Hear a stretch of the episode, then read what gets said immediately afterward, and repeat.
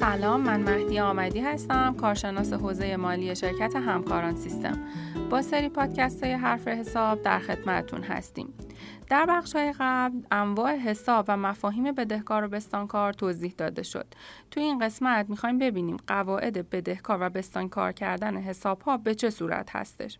همونطور که گفتیم معادله حسابداری از سه جزء دارایی ها، بدهی ها و حقوق مالکانه تشکیل شده. حالا می‌خوایم بررسی کنیم افزایش یا کاهش توی هر یک از این حساب ها به چه صورته.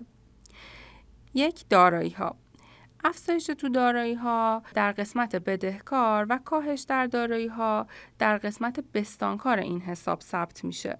دو بدهی ها افزایش در بدهی ها در قسمت بستانکار و کاهش در بدهی ها در قسمت بدهکار این حساب ثبت میشه.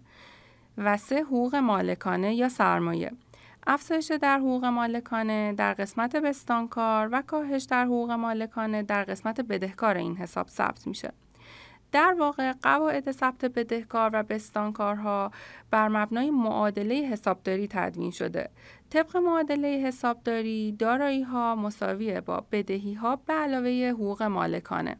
همونطوری که می‌دونین در معادله حسابداری دارایی ها در جهت مخالف بدهی ها و سرمایه قرار داره. بنابراین افزایش و کاهش توی دارایی ها هم در جهت عکس بدهی ها و سرمایه صورت می‌گیره. خب در این قسمت راجع به افزایش و کاهش توی حساب ها صحبت کردیم. در قسمت بعدی درباره پیش پرداخت ها و پیش دریافت ها به تفصیل پرداخته میشه.